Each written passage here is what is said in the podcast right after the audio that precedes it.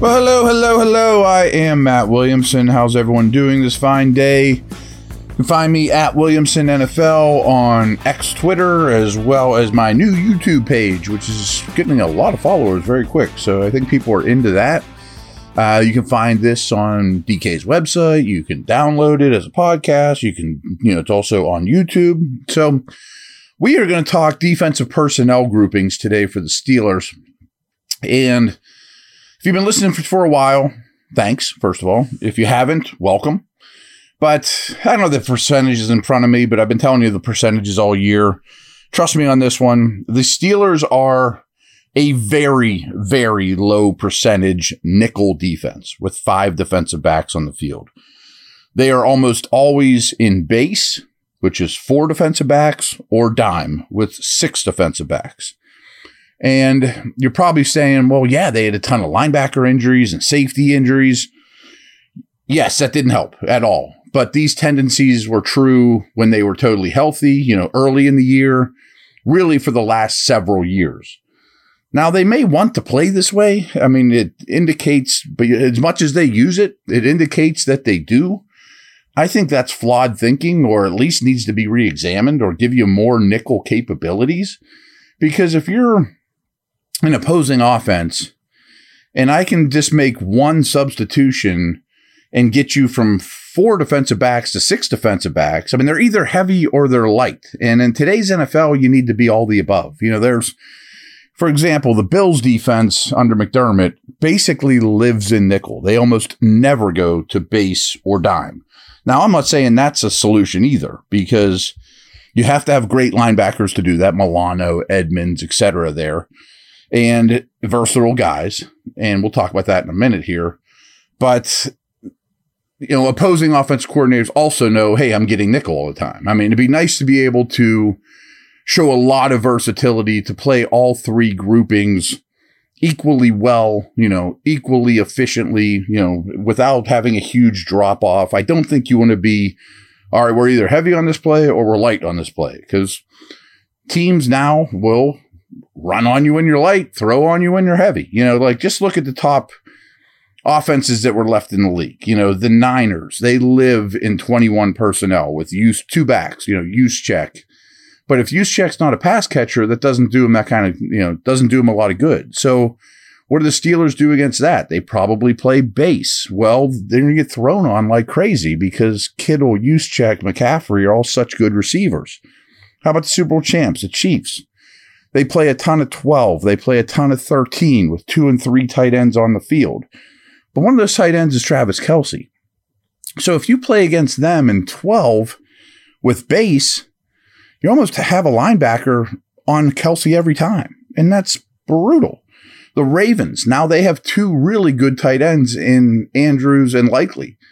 Are you going to play base against the Ravens going forward? I mean, are you going to play your 3 4 with four uh, defensive backs on the field against a back, Andrews Likely, and two receivers?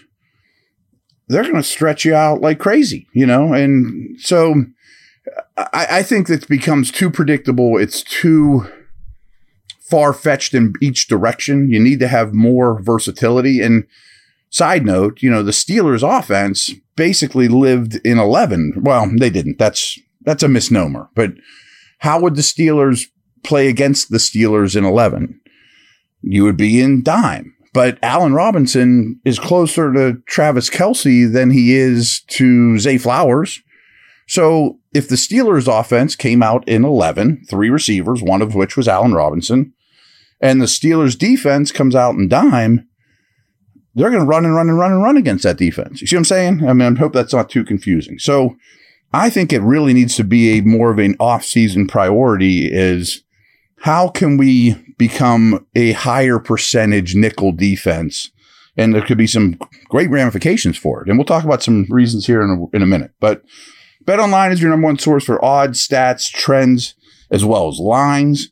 Um, they, with everything from point spreads to hundreds of player performance props, with dozens of odds, props, and info on hundreds of sports, events, politics, and entertainment.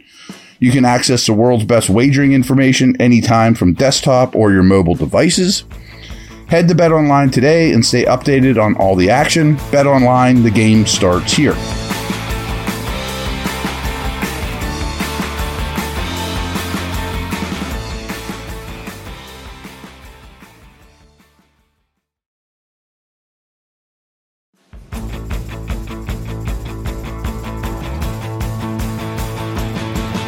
So early in the season, I mean, this the Steelers had three capable linebackers, which was an upgrade from the year before: Holcomb, Alexander, and Roberts. Um, I think they had plans of using three safeties: Neal, KZ, Minkah, and I think that even goes back to KZ, Edmunds, and Minkah. You know, with you know three safeties on the field. So, but there's a dilemma here. You know, so we'll talk about that in a minute. So big nickel to me can be a remedy here. And it's easier to find safeties than linebackers. I think we've talked about this a fair amount. If not, we certainly will going forward. Just the free agent class, this linebacker draft and this safety draft aren't great. They really aren't. None are going in the first round, I don't think, at either position, just true off the ball linebackers. But safeties are a much different or much deeper free agency crop and they're much cheaper. I mean, fishing in the safety market in free agency, you catch fish. I mean, that, that's a good place to shop. That's a good aisle to shop. Linebackers last year was, this year it's a lot thinner. It's a lot thinner in the free agent market. And the price tag of every down linebackers is going up for this exact reason. So if you have I mentioned Tremaine Edmunds with the Bills. He was an every down linebacker. Bears gave him like 18 million. Steelers aren't giving a linebacker 18 million. And frankly, it'd be okay if they were just adequate there, you know, kind of like they were at the beginning of the season when everybody was healthy. But the problem with the linebacker world is you'd have to go to DK's site and, and really rewind more than a year ago. But I wrote an article when Bush was struggling heavily. Well, that was the whole time. But I also I didn't excuse it, but early drafted linebackers, it's become a real trend that they have a tough first couple years. I mean, the Shanahans of the world just manipulate them to no end. Their responsibilities are so great. Getting the defense and, you know, on the right page, all the route recognition stuff, being able to take on blocks. I mean, just it, it's a really difficult transition. So drafting off the ball linebackers rarely works. And when it does, it's late in their career. You know, like Roquan was okay first couple years, and then he really took off last year, year with the Bears and then with the Ravens. It was like his third, fourth year in the league, though. A lot of those examples. Bush is a perfect example. He was bad the whole way whole way through. So I think you consider. I mean, the Fred Warners and Roquans and Edmunds are now making nearly twenty million a year for that reason because there's only like five of them, and so 25 of these teams are having similar conversations.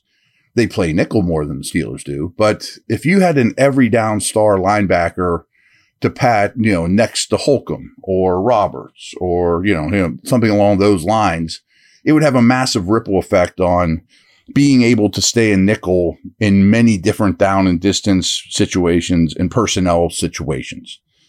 But I do think going to big nickel is a nice remedy that's cheaper, gives you some versatility. Like I would be interested in a guy like Jeremy Chinn. Like I don't know if you know much about Jeremy Chinn. He's a Carolina Panther. They're the worst team in the league, but he he kind of was in the doghouse this year. But he's a 6'3", 218 pound second round pick safety that does his best work near the line of scrimmage, and you could get him cheap because he's not, you know, a, a highly sought after dude right now. Isaiah Simmons is a guy like that.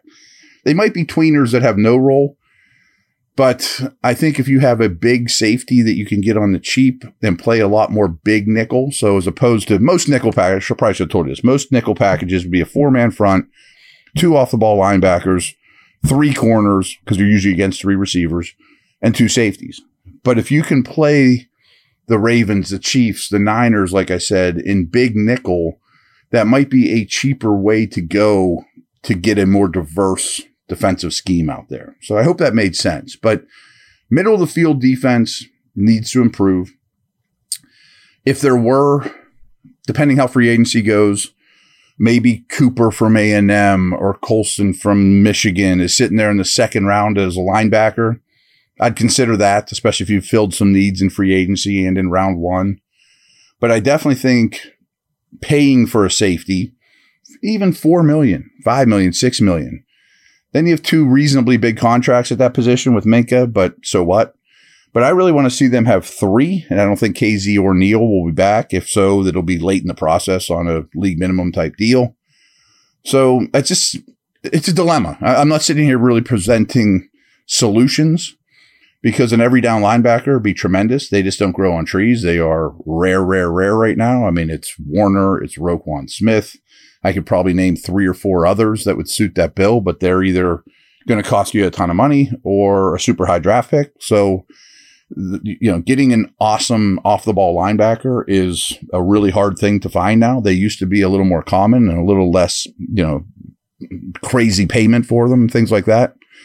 So just wanted to throw that out there. I mean, I think an off-season goal for the Steelers, however they get there, is to be able to play more nickel in a trustworthy manner against whatever personnel groups they throw at you. You know, so that's where they're at. All right. Take care.